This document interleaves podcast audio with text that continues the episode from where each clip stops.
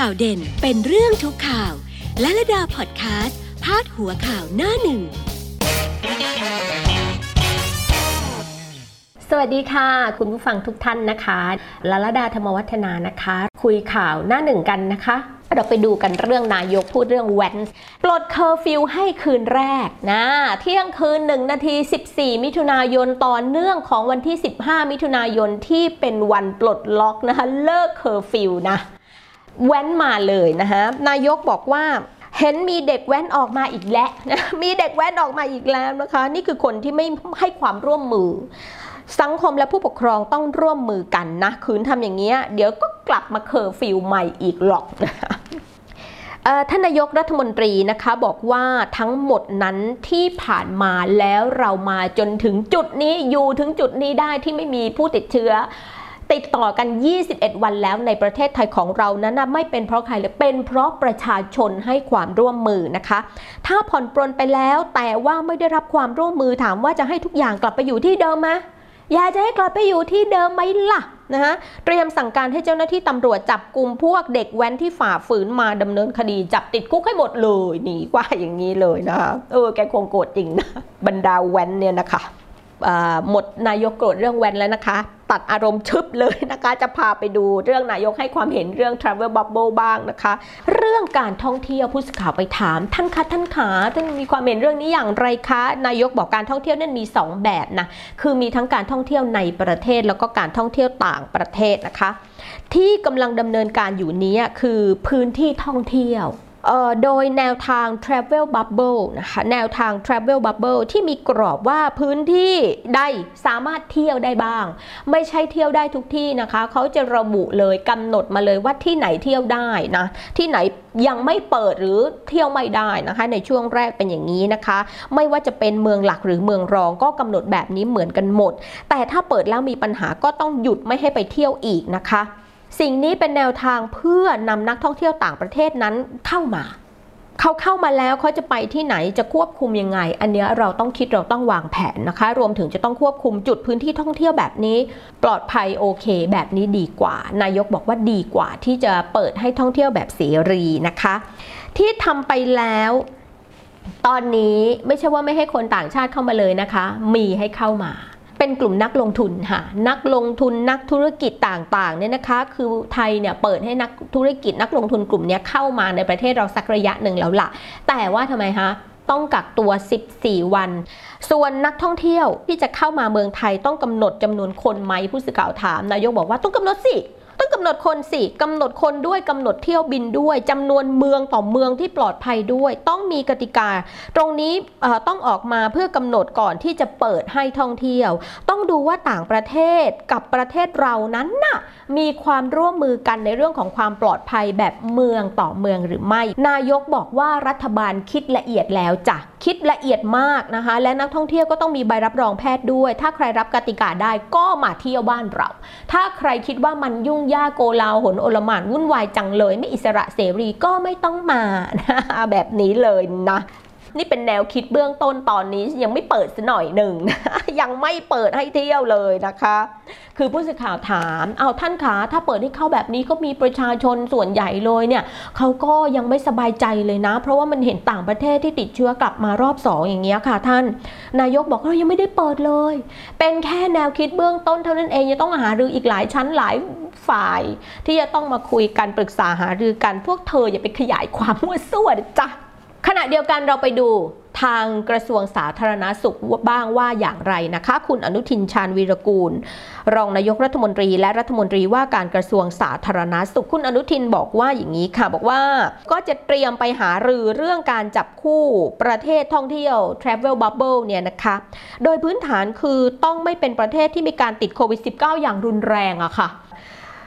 แล้วก็ต้องดูว่าประเทศนั้นน่ะเป็นประเทศที่จัดการกับโควิด -19 ได้มีประสิทธิภาพไหม โอเคไหม ประสบผลสำเร็จไหม แล้วก็อาจจะต้องจำกัดประเภทของผู้เดินทางด้วยอะค่ะ อันนี้ต้องคุยกันปรึกษาหารือกันก่อน ก่อนที่จะไปชี้แจงต่อสอบคนะคะ แล้วก็จะได้ลงมติกัน ว่ากระทรวงสาธารณาสุขสบายใจแบบนี้นะจ๊ะ สทเอาแบบนี้นะจ๊ะสบคว่าไงจ๊ะ ก็ต้องไปคุยกันเห็นไหมคะว่าหลายหลายขั้นตอนกว่าจะออกมา ถ้ามีคนป่วยต้องนำตัวมารักษาได้นะ ไม่ให้หลุดเพ่นพ่านไปแพร่เชื้อที่นั่นที่นี่ที่โน่นให้คนไทยให้คนในประเทศไม่สบายอกไม่สบายใจแบบนั้นไม่เอานะอ่านี่คือทางรัฐมนตรีสาธารณสุขว่านะคะ แล้วก็ยังมีความกังวลอยู่ว่า ตอนนี้เนี่ยเชื้อระบาดไปทั่วโลกเลยนะติดเชื้อวันละเป็นแสนน่ะ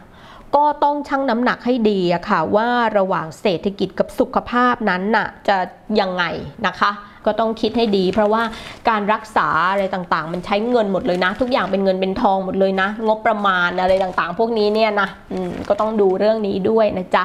ก็จะมีการหารือกันในที่ประชุมสบคชุดเล็กค่ะ เพื่อนำเสนอที่ประชุมสบคชุดใหญ่ต่อไปนะคะ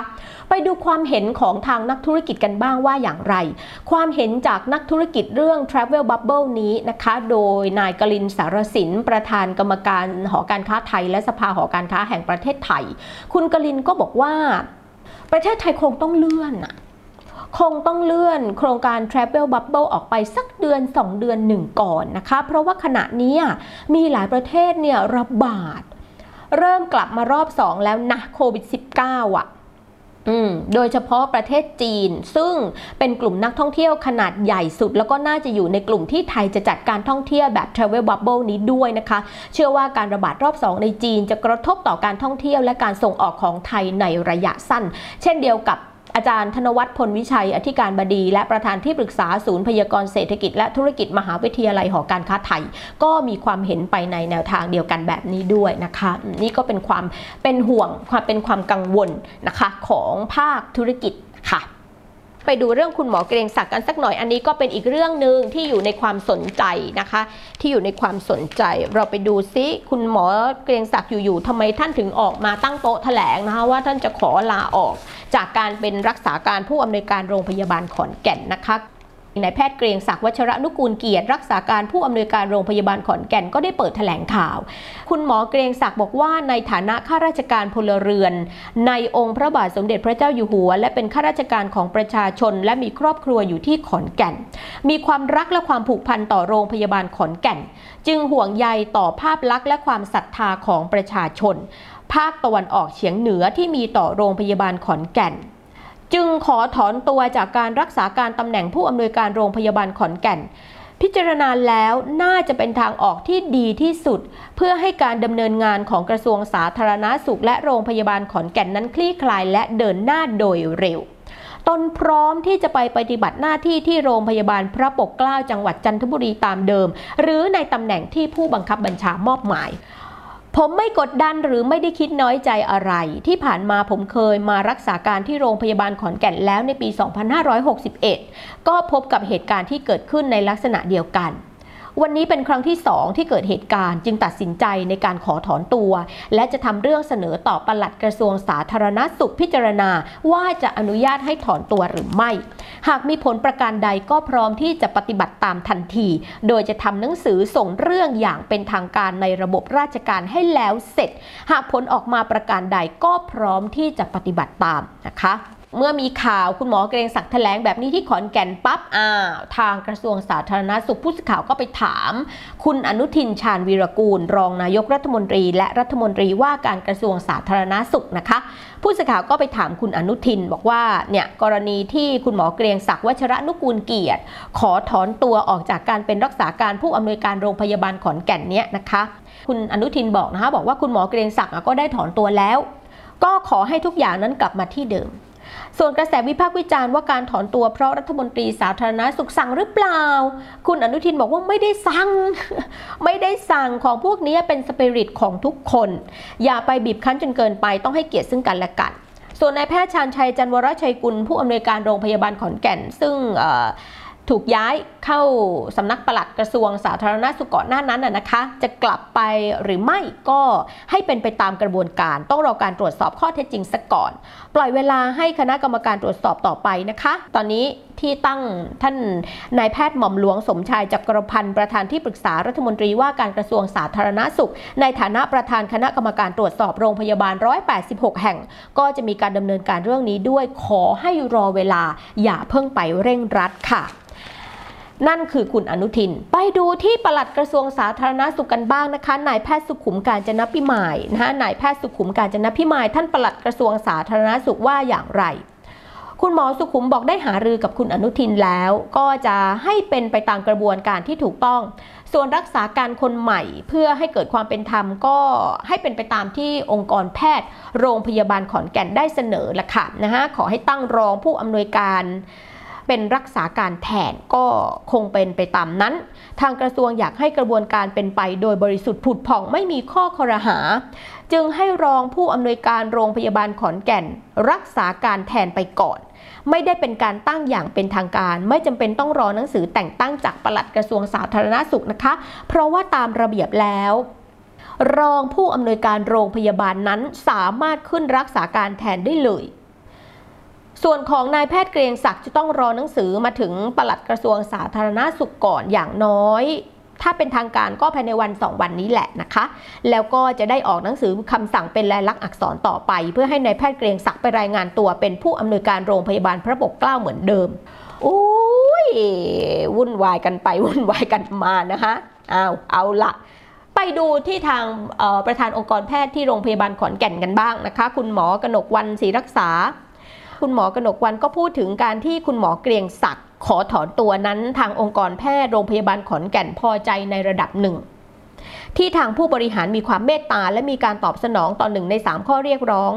จากนี้ก็จะอยู่กันอย่างสงบรอดูการแต่งตั้งรักษาการแทนผู้อำนวยการโรงพยาบาลขอนแก่นนะคะ อย่างเป็นทางการว่าท่านปลัดกระทรวงสาธารณาสุขจะตั้งใครมาแทน ก็เมื่อสักครู่ท่านก็ตอบแล้วว่าจะเป็นรองผู้อำนวยการนะคะ ที่ก็ขึ้นมาได้เลยนะไม่ต้องรอหนังสือหรอกก็ตามระเบียบแล้วก็ขึ้นมารักษาการได้เลยนายแพทย์หม่อมหลวงสมชายจักรพันธ์ประธานคณะกรรมการตรวจสอบโรงพยาบาล 186 แห่ง ที่เป็นข้อความสนเทศทางออนไลน์นะคะ ทางเพจเพจหนึ่งนะคะ แล้วก็มีนักวิชาการอิสระอีกท่านหนึ่งนะคะที่เปิดเผยข้อมูลเรื่องนี้ด้วยเนี่ยนะคะ จนนำไปสู่การตั้งกรรมการตรวจสอบ 186 โรงพยาบาลที่รับเงินบริจาคจากบริษัทยาเนี่ยคุณหมอสมชาย ก็กล่าวถึงเรื่องนี้นะคะ หลังจากการประชุมคณะกรรมการนัดแรก คุณหมอสมชายบอกเบื้องต้นเนี่ยต้องการข้อมูลจาก 3 แหล่ง3แหล่งนี้นะคะคือ 1 จากนายมนูสว่างแจ้ง นักวิชาการท่านนี้แหละค่ะที่เป็นผู้เปิดเผย เรื่อง 186 โรงพยาบาลที่รับเงินจากบริษัทยา 5%นะคะ แหล่งที่ 2 เป็นข้อมูลจากศูนย์ต่อต้านทุจริตของกระทรวงสาธารณาสุข และแหล่งที่ 3 คือจากคณะกรรมการ ซึ่งไปสอบข้อเท็จจริง ของนายแพทย์อภิชาติรอดสมสาธารณสุขนิเทศเขต 6 กรณีนายแพทย์ชาญชัยจันวรชัยกุล ผู้อำนวยการโรงพยาบาลขอนแก่นที่มีการระบุมาว่า รับเงินบริจาคจากบริษัทยา พื่อนนำมาประกอบเป็นข้อมูลร่วมกัน ก่อนที่จะนำข้อมูลที่ได้มาประชุมกันในวันที่ 22 มิถุนายนนี้ค่ะ แล้วก็จะมีการประชุมกันทุกสัปดาห์ เนื่องจากรัฐมนตรีว่าการกระทรวงสาธารณาสุขคุณอนุทินชาญวีรกุลนั้นก็กำชับมาว่าเรื่องนี้ต้องเร็วไม่ยืดเยื้อ อย่าให้ยืดเยื้อนานไปหลายเดือนนะคุณหมอ คุณหมอก็ต้องรีบทำให้เร็วเลยเรื่องนี้ คุณหมอสมชายบอกก็เลยต้องเร็วเลยเนี่ยต้องประชุมกันทุกสัปดาห์เลยว่าอย่างนั้นนะคะ ก็จะได้เชิญคุณมนูมาให้ข้อมูลถึงแหล่งที่มาของข้อมูล แล้วก็สอบถามหน่วยงานของโรงพยาบาลในกระทรวง ถึงแนวทางการปฏิบัติเรื่องของการรับเงินบริจาคด้วยนะคะ การเข้ามาของเงินในบัญชีนั้นว่ามีขั้นตอนอย่างไรถูกต้องหรือไม่ตามหลักตามการตามระเบียบต่างๆนะคะ หลังจากการตรวจสอบเรื่องนี้ได้ข้อสรุปแล้วก็จะมีการเสนอให้รัฐมนตรีว่าการกระทรวงสาธารณาสุข ให้ซักซ้อมเกี่ยวกับเรื่องระเบียบและการปฏิบัติอย่างถูกต้องการตรวจสอบก็ดูตั้งแต่ที่คณะรัฐมนตรีมีมติมา ตั้งแต่ปี 2561 ถึง 2562อะค่ะ คุณหมอสมชายบอกคงไม่ย้อนกลับไปมากกว่านี้และเนื่องจากว่าระเบียบปฏิบัติที่ผ่านมานั้นไม่ชัดเจน ความไม่ชัดเจนนี่แหละค่ะ เลยทำให้เป็นความเป็นเรื่องกันมาจนถึงทุกวันนี้นะคะคราวนี้เนี่ยเนี่ยอย่างเนี้ยอย่างที่ท่านคุณหมอสมชายท่านก็บอกเนี่ยบอกว่าถ้าได้เรื่องอะไรมาหลังจากนี้ต้องให้รัฐมนตรีสาธารณาสุขท่านจัดการเรื่องนี้ให้มันถูกต้องชัดเจนนะคะเอาให้มันเป๊ะเป๊ะเป๊ะเป๊ะเป๊ะไปเลย ไม่ต้องมานั่งตีความกันอีกว่าแบบนี้ได้แบบนี้ไม่ได้เอออันนี้น่าจะได้เอออันนี้น่าจะไม่ได้ เอาละค่ะ วันนี้ก็หมดเรื่องราวทั้งหลายที่มาคุยกันนะคะ จากประเด็นสืบเนื่องจากหน้าหนึ่งหนังสือพิมพ์วันนี้เดี๋ยวต้องขอตัวไปก่อน แล้วพบกันใหม่สวัสดีค่ะ